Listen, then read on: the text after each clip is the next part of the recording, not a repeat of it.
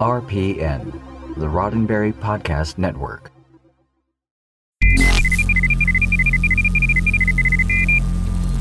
This episode of Priority One is brought to you by our Patreon supporter, Jim DeVico. We thank him and all our other patrons for their monthly support.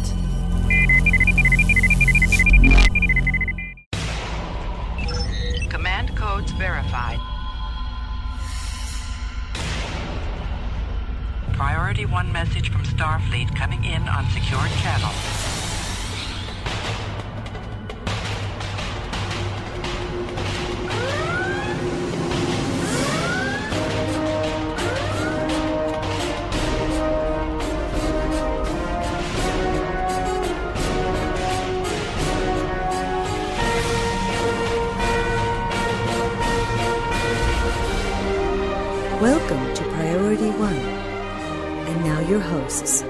Hello, Captains. You're listening to episode 359 of Priority One, a Roddenberry Star Trek podcast, and your weekly report from the Star Trek multiverse. Recorded live on Tuesday, March 20th, 2018, and available for download or streaming on Friday, March 23rd at PriorityOnePodcast.com. I'm Kenna. And I'm Tony. Elijah is on shore leave today, and in the meantime, Tony, what's coming up this week? We are trekking out a new Star Trek themed language to hit the language learning app Duolingo. Star Trek Discovery makes a splash at a couple of award shows. Simon Pegg weighs in on a Quentin Tarantino Star Trek film, and Connor Trinneer reflects on the ups and downs of Star Trek Enterprise. In gaming news, we're catching up on the latest of what the gaming world has to offer, and later, Jace is here with another Treklit 101. And of course, as always, before we wrap the show, we'll open up hailing frequencies for your incoming messages. Captains, you know we love hearing from you, so reach out to us. We are on Facebook at facebook.com forward slash priority one podcast. We are on Twitter at priority one pod, and you can even send us an email via incoming at priorityonepodcast.com. Thanks again to all our Patreon supporters, old and new, who make this show possible every week. Because of your support, the servers stay on, the power keeps flowing, and the team keeps producing. Help us improve the show by considering a financial contribution via our Patreon page at patreon.com forward slash priority one. Of course, Patreon isn't the only way that you can help support Priority One. If you've got experience with audio editing or you want to learn, get in touch with us. We're looking for new audio editors to join our team. If you're interested, we've got a handy form on our website, or just email us at incoming at priorityonepodcast.com. Now let's check out the latest news from the Star Trek multiverse. Jim, what in blazes? I don't know. Then let's trek it out. Episode 357's community question was If you could learn any language from Star Trek, what would it be? Well, now hang on, don't worry. We haven't jumped ahead to the feedback segment. Last week's community question is pertinent to the story because if your answer was Klingon, well, you're in luck. The long promised Duolingo Klingon course has finally arrived. The course, which is offered for free on the Duolingo website, will also be made available via the iOS or Android app at, quote, a later date, end quote. I think that's kind of like soon TM in video game world. Klingon is Duolingo's third fictional language, joining Esperanto and High Valyrian from the HBO series Game of Thrones, and was built by a team of five volunteers. Duolingo's senior PR manager, Michaela Kron, told Engadget, quote, while some of our earliest courses were built internally, most Duolingo courses are built by volunteers using the Duolingo Incubator. Through an application process, we carefully vet the volunteer contributors to ensure their skill level and commitment to the project needs. Then, our team of language learning experts, linguistics PhDs, and tech staff help review the courses and provide QA and testing. End quote. She went on to quote more, saying, quote, In the case of Klingon, the course development was led by Felix Malmenbeck, the course's lead contributor, who is a fluent Klingon speaker and has been passionate about the language even before he became a fan of Star Trek. End quote. For more information on the process of building the course, be sure to check out the link in the show notes. Now, Tony, refresh my memory. Do you have you ever used Duolingo? I have not. I downloaded the app once, but the only thing I wanted to try out was Spanish, just to see if I could remember Right. anything, and then I just never got around to it. Well, I'm a huge fan of Duolingo, and in fact, at the moment, I have unfinished courses in Russian, Dutch, and Korean. All right. So you can find the bathroom and the airport in three more languages. Sure, I guess it depends on which airport you're in. I don't know that I'll learn Klingon. That's probably because of the fact that I have um, three other languages on the go. I think if they were doing Vulcan, I'd probably jump in on that just because I have. Drop everything and, and just go right to that. If, as the old saying goes, it's an honor just to be nominated, then Star Trek Discovery has a handful of reasons to celebrate. The latest installment of the Star Trek franchise has been nominated for five Saturn Awards by the Academy of Science Fiction, Fantasy, and Horror Films. Those nominations include Best New Media Television Series for Star Trek Discovery, Best Actress on a Television Series for Sonequa Martin Green, Best Actor on a Television Series for Jason Isaacs, Best Supporting Actor on a Television Series for Doug Jones, and Best Guest Starring Performance on a Television Series by Michelle Yeoh. For a closer look at all of the Saturn Award nominations, be sure to check out the show notes. Do you have concerns about an uber violent, obscenity laden, overtly sexual Quentin Tarantino Star Trek film? Well, Simon Pegg may be able to ease some of your fears. Or, or maybe not. During an Empire Awards red carpet interview with HeyYouGuys.com, which is the best URL ever, Pegg said, quote, I don't think Quentin Tarantino has written an R-rated Star Trek script. I think what happened is he went to JJ with an idea that he's had for a while. I remember he told us about it a long time ago. I think he told me and Edgar Wright about it a long time ago. He just put it to JJ, and I think JJ is just considering putting it into a writing room. We got an email saying, Guess what? Guess who came into the office the other day?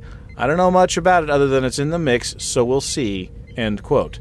Much like last week's Karl Urban interviews, not much was actually said, but this does shed some light on what may possibly be going on in the supposed writer's room. Allegedly, for a link to HeyYouGuys.com's full interview from the Empire Awards red carpet, check out the show notes. Stories like this make it difficult to be a podcaster because we can't not cover it. I want to tell our audience about it. I want to tell our listeners that this happened. So Simon Pegg talked about it, uh, but at the same time, nothing is said, and no one's ever going to say anything. This is where a log, a legal education can come in just a little bit handy in the real world, is on a practical level. And just bear with me for a second because I'm going to explain one of the more weird evidence rules out there. It's not weird; you hear it all the time, but what it actually does, the hearsay rule, right?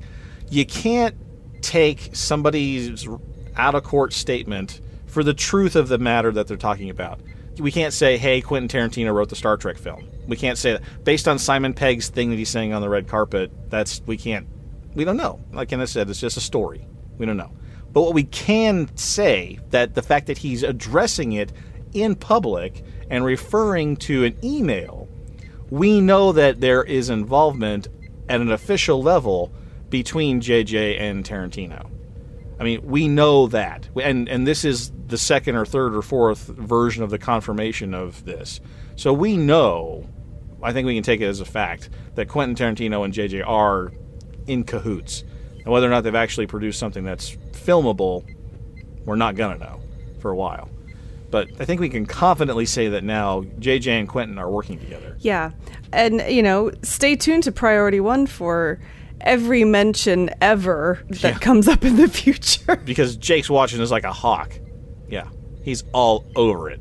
That's actually not to be insulting towards Jake. No, no, that's a compliment to Jake. We as a fandom are really good at like really going after the minute details of things. And I think we had a discussion about this when we were talking about Star Trek Discovery. Like is it because we as fans and particularly like you and me Tony as podcasters part of what we do is examine the minutia of all of these things. Mm-hmm. We are almost obligated to cover it because we lose our relevance if we fail to address information that is out in the public arena.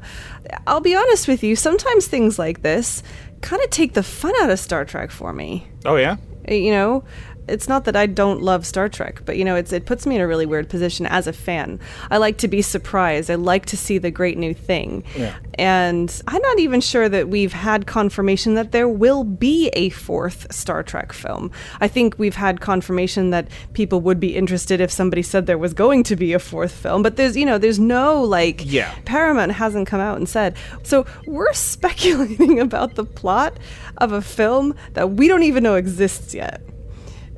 yes. All we can say for sure is number one, JJ and Quentin are talking. Number two, uh, it's in it's it, it's it's at, it's at, it's at the stage where the key players have at least been elbowed a little bit, nudged a little bit to say this is kind of what's going on. Because Pegg would need to kind of know about this because it's like, hey Simon, if you're don't be insulted if we don't invite you into the writer treatment table because we got this other guy instead. You may have heard of him, the QT. You may, you may know that guy. You know that would be something that, as somebody who's working with Simon Pegg, who's a good writer. I mean, Star Trek Beyond was a decently written film, I thought, and you know Star Trek. So hey, Simon, you haven't gotten this call yet, and here's why. So I think that that is also something that's kind of going in the background there. And so that's what makes me think this is credible and reliable. And if there is a fourth movie greenlit, I think it's highly likely it's Quentin Tarantino. And I really, really hope it's that Yesterday's Enterprise sort of offshoot thing that they're going to do. Really hope so. Well, this is actually a really good opportunity for a community question this week. I would like to know how do you, as a Star Trek fan, feel about fan productions examining all the minutiae of new series, films, or whatever coming out? Would you rather know nothing, or would you rather know everything there is to know? What do you think about that? For those that are unaware, the Empire Awards are, according to Wikipedia, quote, an annual British awards ceremony honoring cinematic achievements in the local and global film industry. Winners are awarded the Empire Award statuette. The awards, first presented in 1996, are presented by the British film magazine Empire, with the winners voted by the readers of the magazine, end quote. So, why are we mentioning the Empire Awards in two different stories this week? Because Simon Pegg wasn't the only Star Trek presence. Discovery's own Captain Gabriel Lorca, Jason Isaacs, was nominated by Empire for Best Actor in a TV series, and he won. Now, this is Jason Isaacs' first Empire Award, as well as Star Trek Discovery's first ever. Other nominees for Best Actor in a TV series included Alexander Skarsgård for Big Little Lies, Kyle MacLachlan for Twin Peaks, a limited event series, Matt Smith for The Crown, and Dan Stevens for Legion. For a full list of winners, trek out this week's show notes. Do you think you know why Star Trek Enterprise was canceled? Connor Trinneer, Enterprise's chief engineer Trip Tucker, has some theories too. He sat down with Trek alumni Garrett Wang and Jesse Eisenberg on their podcast Alpha Quadrant, and he had some interesting hypotheses. From comicbook.com, quote, The problem was that for the nights that we were on, usually, your Major League Baseball team was also on UPN locally, so we'd get preempted by whatever local sports were happening. There were also entire regions it didn't even play in St. Louis, Scott Bakula's hometown, so you had those pockets where it wasn't even on. And then Paramount Television chairman Kerry McCluggage got fired, our real fan, really quick. And then the new regime came in, and it was probably as early as the second season we were like, huh? I don't think we got any lesser ratings than anybody else but Next Generation. I think we all kind of sat in that same area. End quote.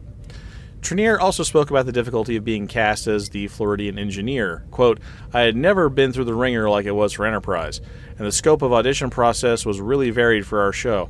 Apparently, they just tapped Dominic Keating, knowing that they wanted him to play that guy. I think Jolene Blaylock walked in and they went, Yeah, you, you're in. And John Billingsley was easy, and I don't remember Anthony Montgomery's situation, but when I told my story, they were like, Holy cow, brutal, brutal. End quote. For a link to the Alpha Quadrant podcast and the comicbook.com article, you should most certainly check out our show notes. It's interesting what he said that there were regions that didn't play Enterprise. Yeah, what kind of network is that? Like, we're just not going to show your show, network. Hi, I'm a little TV station in the middle of nowhere. You know, I don't like your show. We're turning it off. Yeah, but wasn't it localized? I don't remember. I'm sorry, I don't remember how UPN worked, but it Yeah. but it was like local stations, but they broadcast the UPN content. Yeah, it's like it was one of the last sort of attempts to really kind of innovate in a broadcast environment before the internet came along and ruined everything for everybody. Okay, that's a little cynical, but you're right, it is. I, As my Netflix uh, account gets ready to charge, you know, for, for my monthly fee here, yeah. Yeah. Uh, what's interesting is I can't actually remember where or when Enterprise was on. And I can't remember exactly when it was on versus when I was like in college or out of the country or whatever. I didn't watch it because for one reason or another it was not easy for me to watch. Yeah. And now I'm kind of curious, you know, what the situation was when I was trying to watch it. What's interesting to me though is his take that that may have contributed to actually the cancellation, the the fact that it wasn't available. Oh, yeah. Because I remember watching Star Trek The Next Generation and you couldn't flip a channel without it being on. I literally watched it twice a day. It used to play at like 3 in the afternoon and then again after dinner time and then the next day the one from dinner time the previous day would play at 3 in the afternoon and then they'd throw, show the next one. So I literally watched every episode twice. Yeah. It was hard to miss. around that time, that's when Fox started to come on the scene, and they were looking for content. Mm-hmm. Star Trek was a immediate good fit because it was syndicated. It went, you know, so they they could just Yeah. buy the rights to that show and put it on the air. And if you didn't have other programming, you just played that a few times. Yeah. That contributed to its success. And I think that a network not saying this one's required. This is our flagship show. It's our flagship franchise. Mm. Literally, there's a flagship on the screen every week that we want people to associate with our network.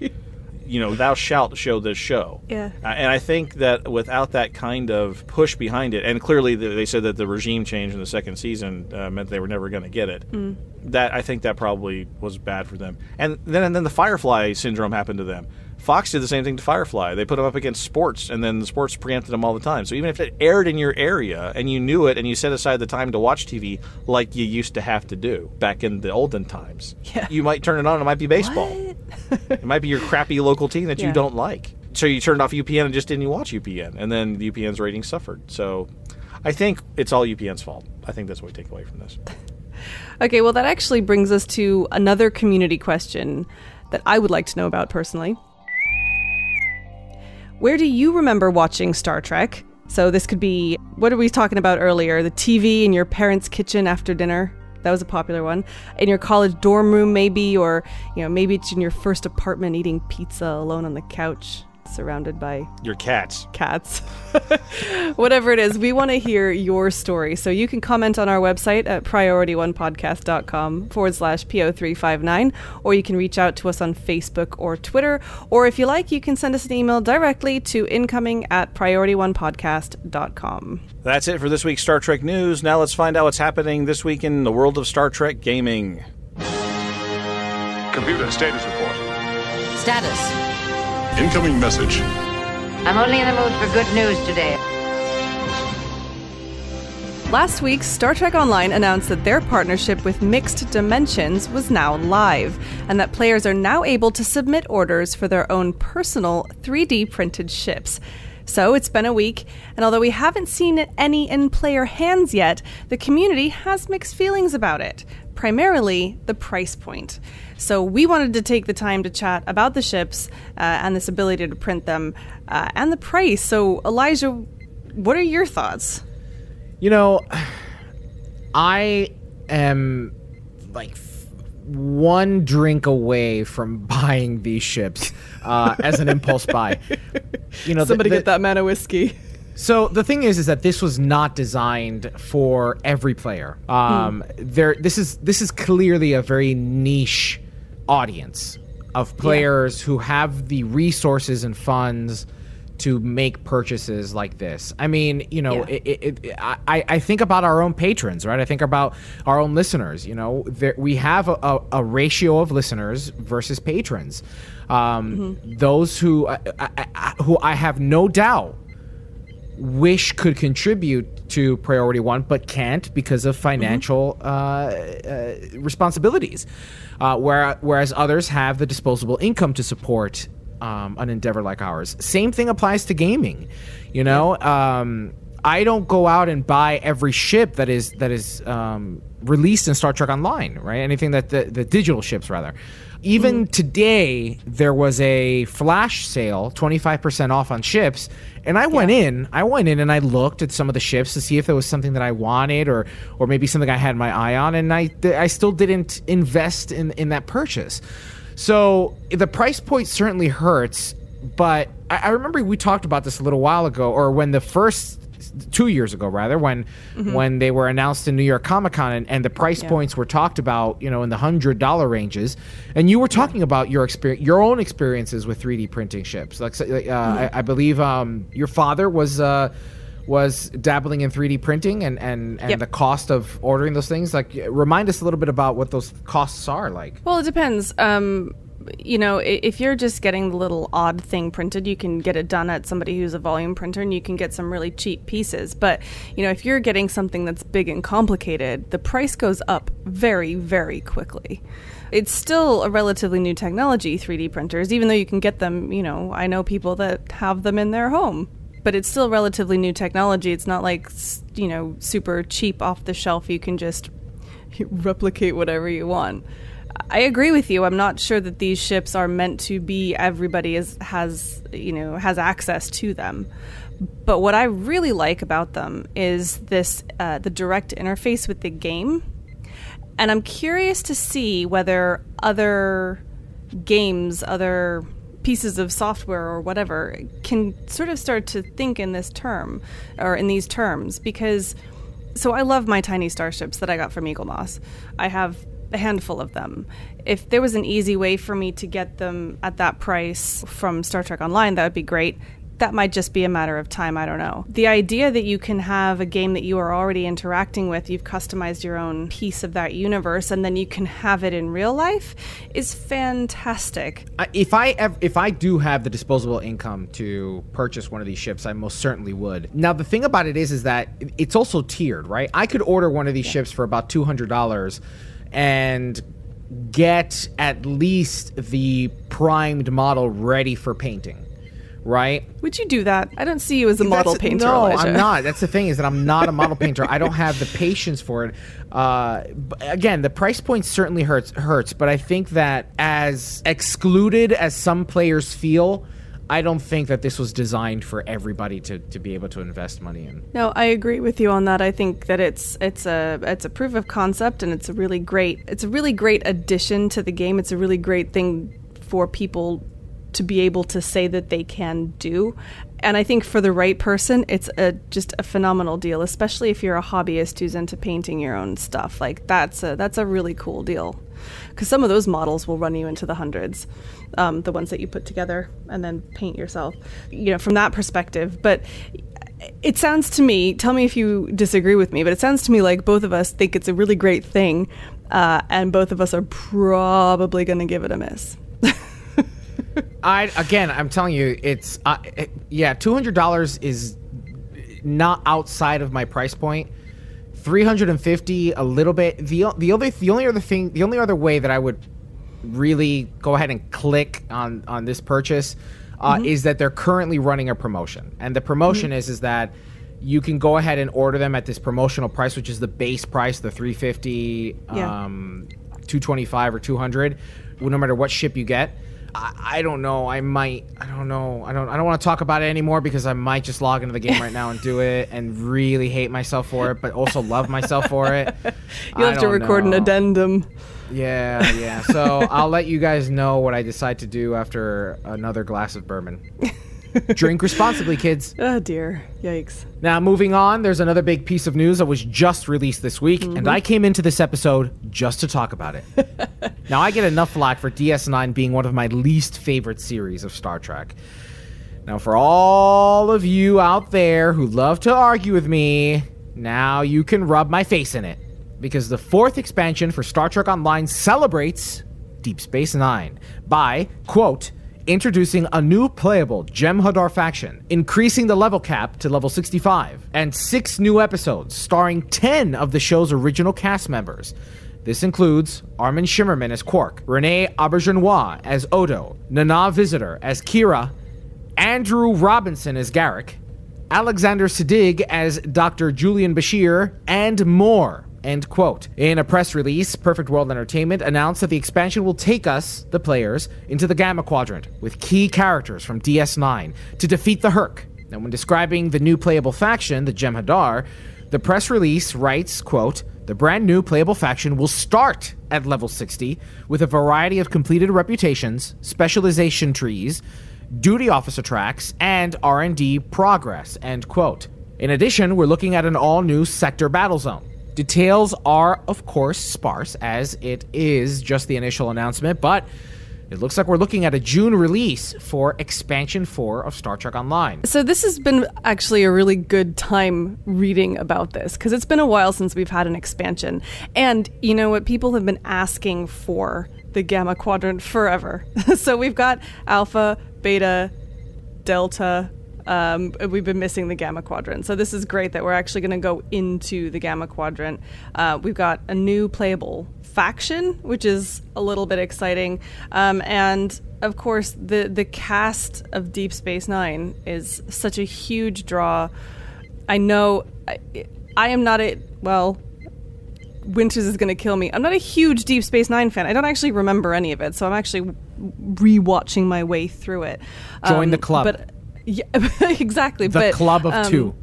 Exa- yes, um, but I know, like, I know that Winters will love this because uh, we haven't had that much Deep Space Nine content in the game, and this this is going to be a really interesting new perspective. I did want to like touch on uh, just one thing, which was the new playable faction, and this is something that uh, kind of interests me, and I'm looking forward to when we get to hear a little bit more about it because this is a new thing that they're doing where the new playable Gem Jem'Hadar is going to start off at level 60. So you're you're sort of starting at end game with this character. And I don't know exactly how they're going to make that work because apparently they're going to ha- still have access to the other missions. It'll be interesting to see. But then you know we had we had the same questions when we had Agents of Yesterday when we are like how how are they going to start off in the in the 23rd century and then and then join up. So I, I'm sure it will become clear in the fullness of time, as they like to say it at, at Cryptic. I have no interest in playing. Neither do Even I. as, like, look, I, I think that a lot of people are surprised that they that Cardassians weren't the ones to be kind of featured as the expansion.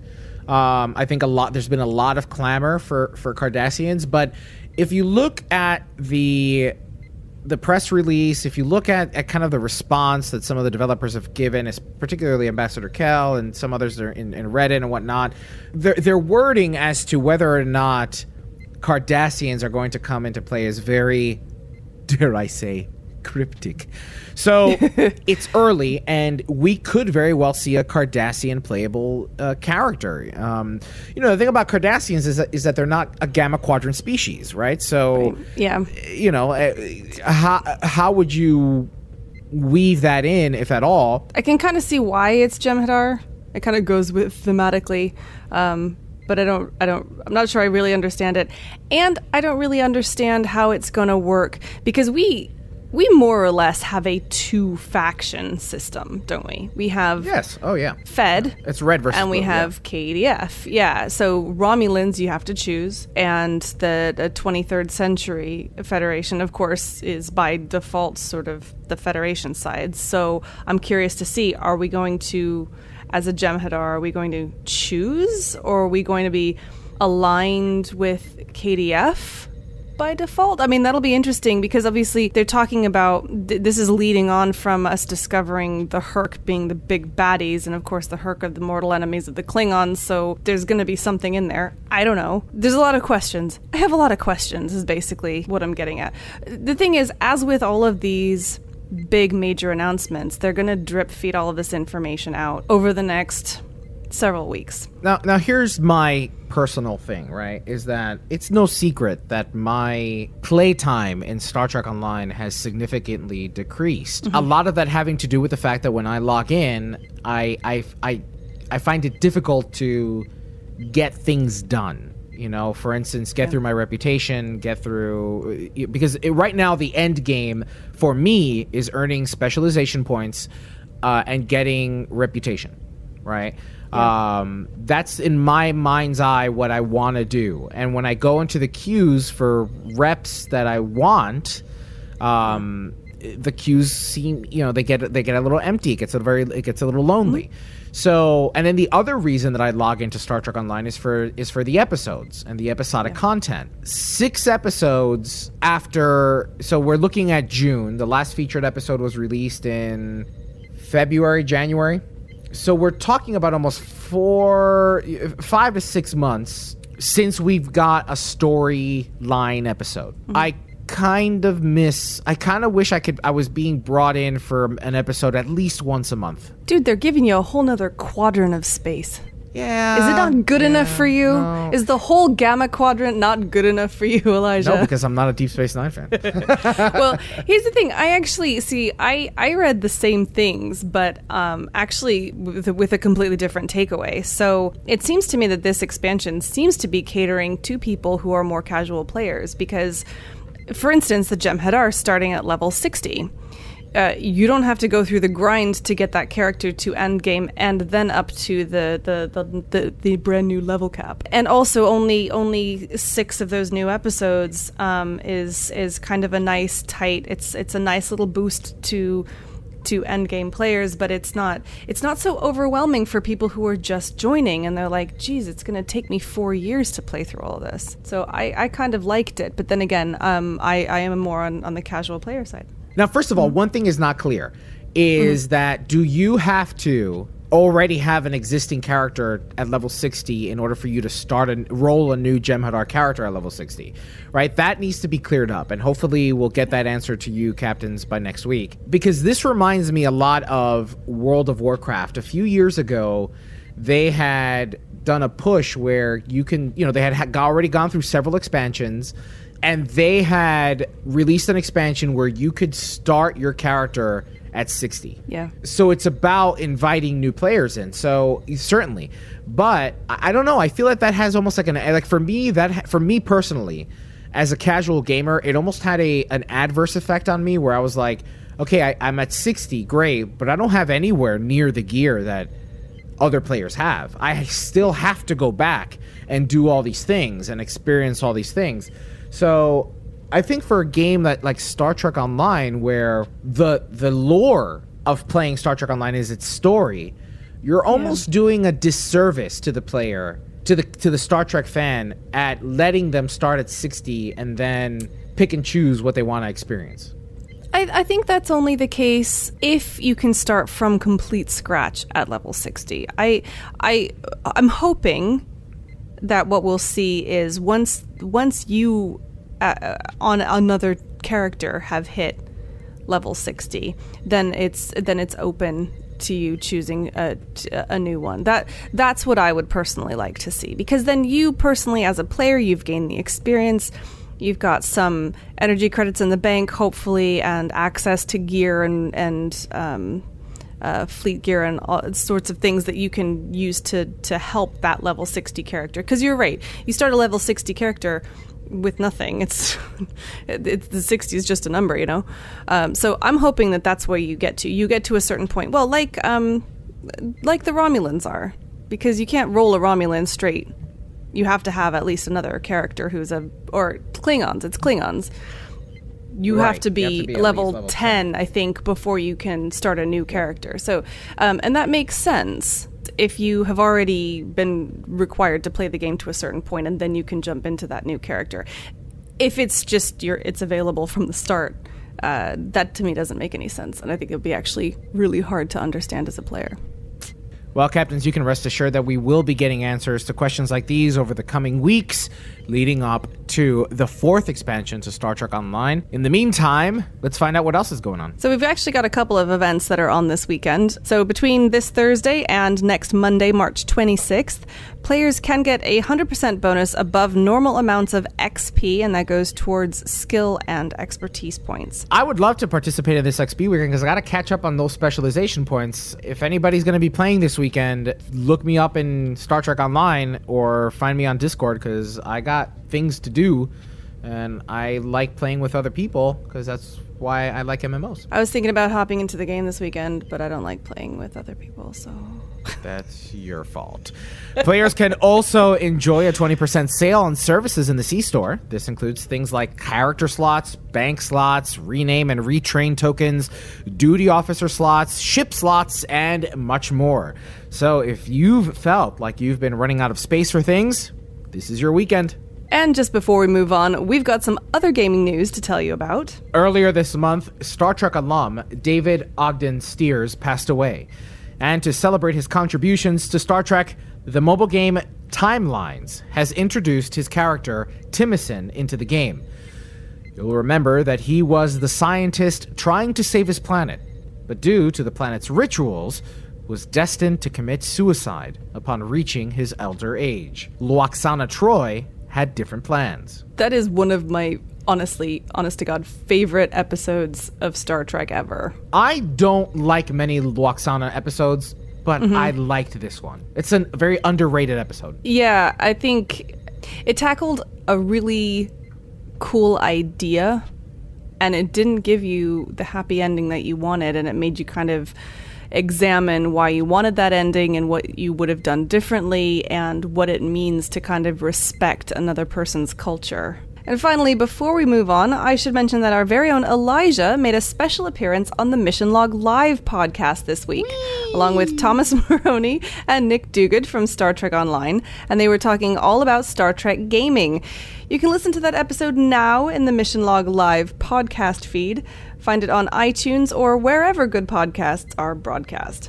You can also watch the video back on the Mission Log Facebook page at facebook.com forward slash Mission Log Pod. And of course, if you want to tune in to their Facebook Live show in the future, you can do that on Tuesday evenings at 10 p.m. Eastern, conveniently just before we go live with our recording of Priority One. I do have to take a moment to address someone's comment in the chat whilst I was on.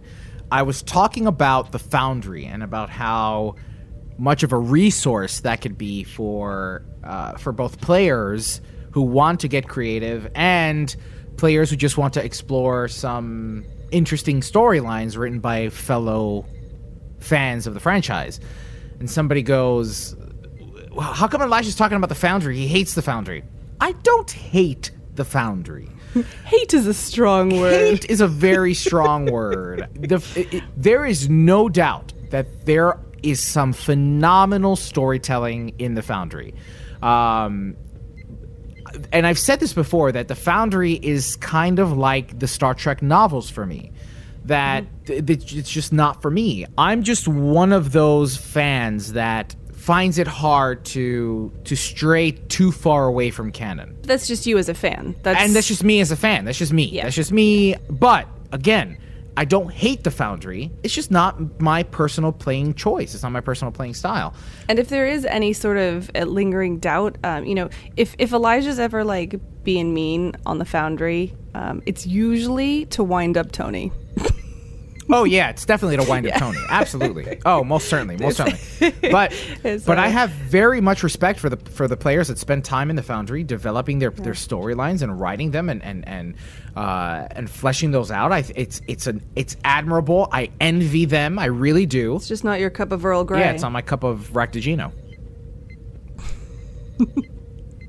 but I do not hate the Foundry, nor would I ever want to see the Foundry go defunct, you know, and or be sunset in Star Trek Online. I hope that they continue to invest in it because I think it's a very important tool for players who are interested in experiencing the storylines that we would not normally see on screen. Yeah, I agree.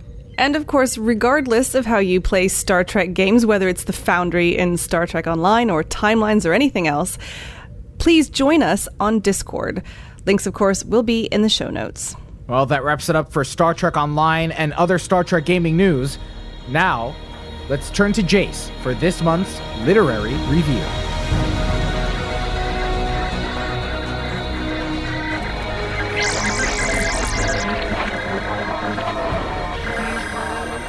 Hello, Captains. This is Jace with the latest edition of Trek Lit 101. This month, we look at the second Star Trek Discovery novel, Drastic Measures, by Dayton Ward. Warning spoilers ahead for Star Trek Discovery. And, uh, I suppose for the original series as well. Uh, but if that's a problem, shame on you. Go put down this podcast and go watch some Star Trek. I don't care if you're on your way to work. I certainly enjoyed the first Discovery novel, Desperate Hours, though I felt the subplot about the colonial government and rebellious activity towards Starfleet a bit lacking. So naturally, you can imagine my enthusiasm for a new book promising a heavy focus on the planetary government of Tarsus 4. Ouch. Still, it's Tarsus 4. We're talking about the backstory of Conscience of the King from TOS here. Jim Kirk is on that planet. Drastic Measures starts in the midst of the brutal food crisis on Tarsus 4, where Lieutenant Commander Gabriel Lorca is stationed at a Starfleet monitoring outpost. No Starfleet vessels are believed in range to arrive before the food supply runs out, but Commander Philippa Georgiou puts together a response team to be carried there at all haste by the science vessel Narbonne. It's great to see a younger Lorca and Georgiou in action, and Ward does a great job at writing dialogue that I could really hear in their voices. Especially intriguing is seeing Prime Lorca specifically, now that we know the truth, and how a Starfleet officer might become the sort of man that a Terran captain could successfully impersonate for so long. I didn't know what to expect from the story, and I think it suffers a little bit from the push and pull of being, on one hand, constrained by what we do and don't know about the characters of Discovery, and on the other hand, by what has already been laid down in TOS history by Conscience of the King. I think he navigated it well for all those restrictions. If anything, the first third is a bit slow, especially because one of the key events happens extremely early on, and I was left wondering for a while what the rest of the book is going to be about exactly, especially since you sort of know how it turns out. The two cameos in this book were also welcome, though one of them was more expected than the other. You couldn't tell the story of Tarsus 4 and not have Kirk show up, but the author wisely kept it to a reasonable minimum while still allowing the scene to matter and have an impact. The other cameo, which I'm not going to name, could have been gratuitous, or maybe it even was. But honestly, anytime there's a crossover with the animated series, I'm just too pleased to even care. There's also a minor character who's one of the first Betazoids in Starfleet, which I also liked. Her musings added some insight into the other characters, as well as fleshing out a bit about Betazed's early step into the galactic stage. Ultimately, the pace did pick up, and I found myself more and more invested in the action of the cat and mouse between Kodos and Starfleet. The climax of the tale felt sudden when it came, but not out of place, and I am glad that Ward took the time to continue on into the fallout and follow up as much as he did. While some of it was a bit hasty in parts, I'm always appreciative of stories that don't just reach their apex abruptly and then the book is over. I'd be remiss if I didn't mention the epilogue of sorts.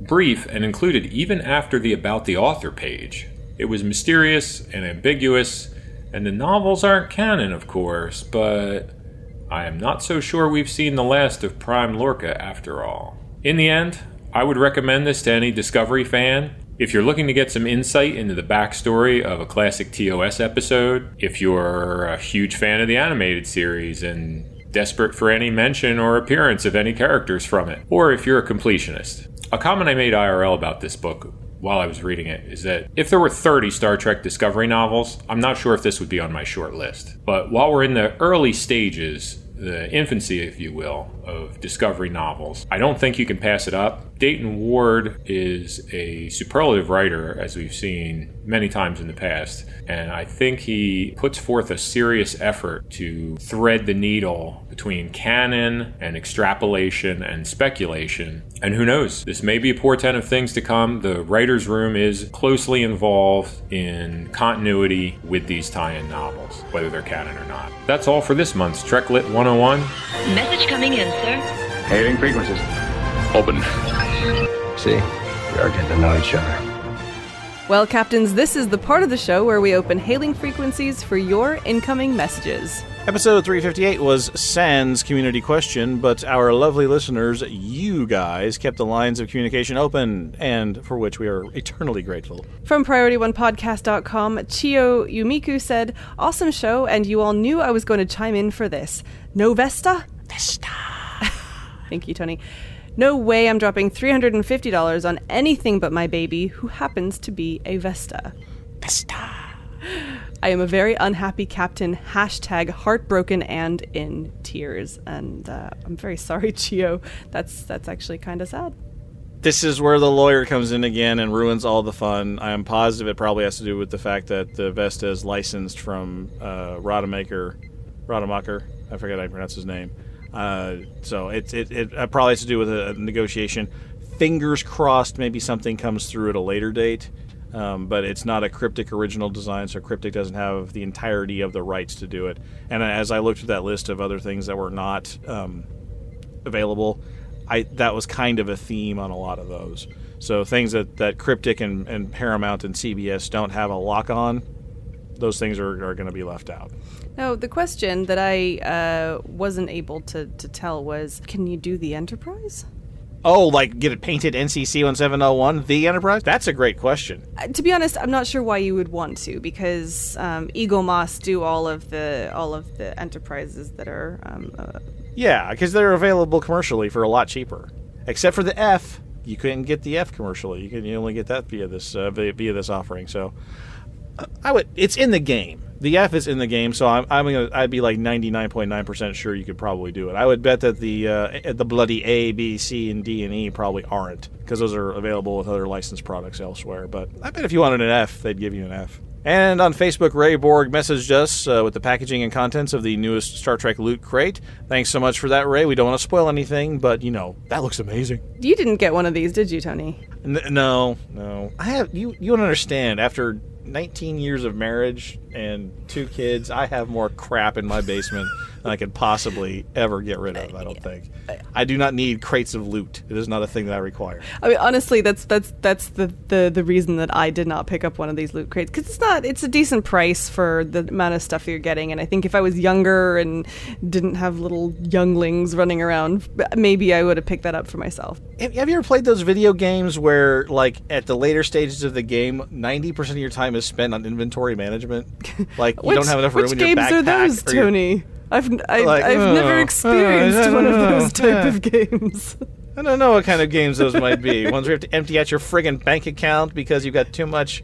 You got 18 different versions of sets from different things going back seven or eight years. I don't know. I don't know. I don't know. But you know, that's my basement. Okay. I mean, that Right. is that is and and, and my garage. You're like, wow, this So- MMO is so realistic. Yeah, this is like.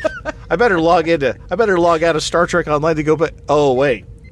No, I better log back in. Yeah. Because at least that one, I don't break my back moving my little icons around. Uh, no, it was great though, Ray. Thank you for sending us those pictures in. That was really cool to see uh, to see what you managed to snag from that. And I hope that if you're a Star Trek fan and you are in the market for that for that sort of thing, go and go and check it out because it does seem like a really cool and it and it comes in a shuttle. It comes in a cardboard box that is shaped and decorated like a TNG era shuttle, which is cool.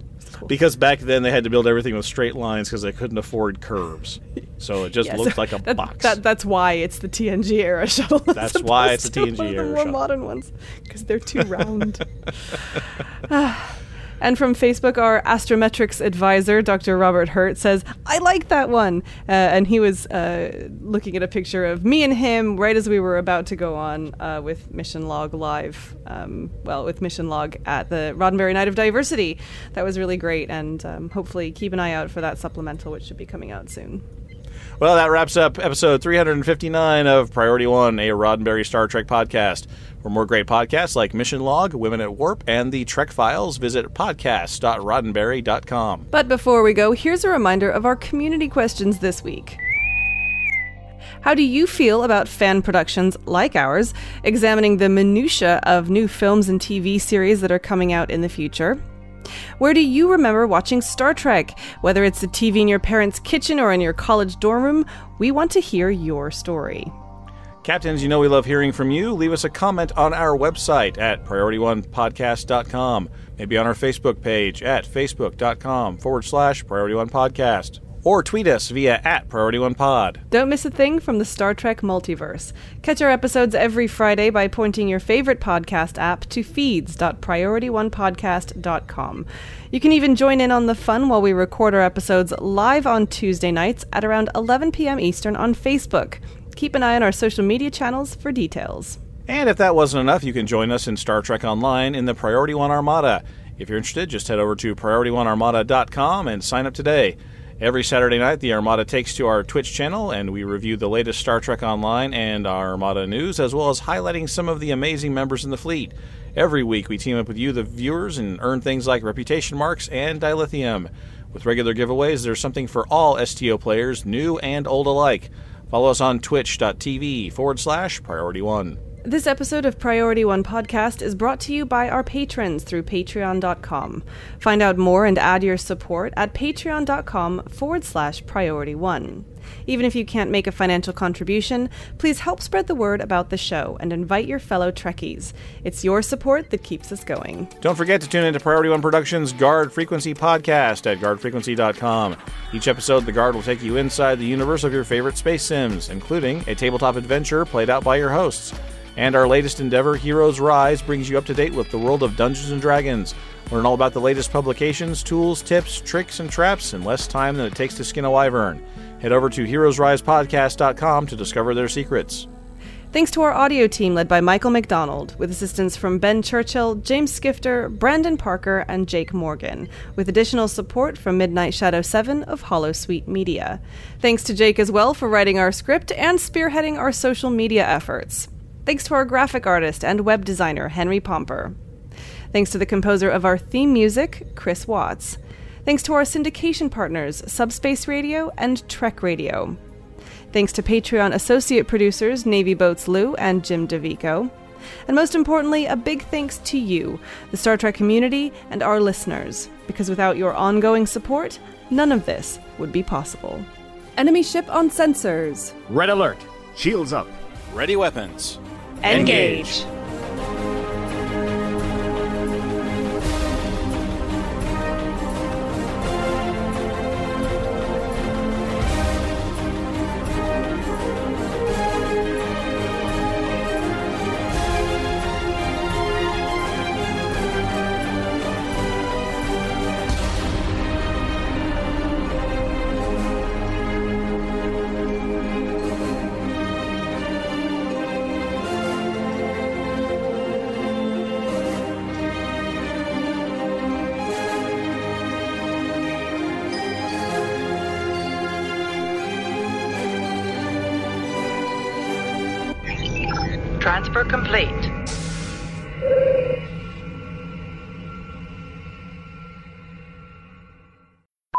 I do that? Is that okay? Can I make the edit on the fly? Is that, is that with you? Can I do that? Tony, I highly encourage you to do so. Okay, I'll do that then. I mean, it's I, you are kind of messing with the perfection that is Jake's writing. However, I'm to do that. I'm to do that. Jake, talk to Chivalry Bean over at Guard Frequency. I edit everything. Always. Yeah, Tony, Tony, I'm to need you to not deviate from the script. Mm. Um, Hang on, we're going to take the stream offline for a little bit. Just just be right back. No. no, no, no. I was making fun of Elijah. Damn oh, it! oh, oh, I missed oh. Oh, and I mentioned Sorry, Elijah yeah, again. We as did well. it again. We did it again. It's it's the Elijah Bechdel test. Okay. And I'm going to just quickly write that into into closing before I completely forget that. What did I just say, Tony? You said, "What is your favorite flavor of jelly bean and why?" Discovery's own Captain Gabriel Lorca, Jason Isaacs, was also nominated by Empire. Not also. also, Jake. That's Gabrielle. Now, that's a whole nother Lorca twist that I don't think we know about. That yet. could have been awesome. that would have been that last twist that we talked about that we didn't need. We don't need any more twists. Well, guess what? Everyone thought Michael Burnham was the most controversial thing. Oh no, here comes Gabrielle Lorca. Well, captains, you can rest assured that we sh- will be getting shwill. We shwill. We sh- well, we will. earlier this month, Star Trek alum alum gee, oh, gee, alum. Why? I'm not even drunk. Num, alum tongue.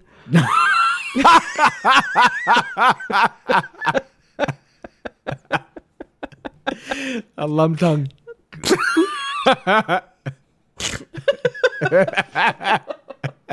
Sorry. Focus. Stop Okay, talking yeah. now. You're right. You're gonna need to do some editorial. it's the lady doth protest too much. Fair. fair. I really, I really don't hate. I really no, seriously, I really, really don't hate the Foundry, but I really don't. I admire them. They're great people. I don't. I definitely do not hate them. Lady doth protest too much. good, good, good call. Good call there. All right, hit stop. No. Podcast.roddenberry.com. The Roddenberry Podcast Network.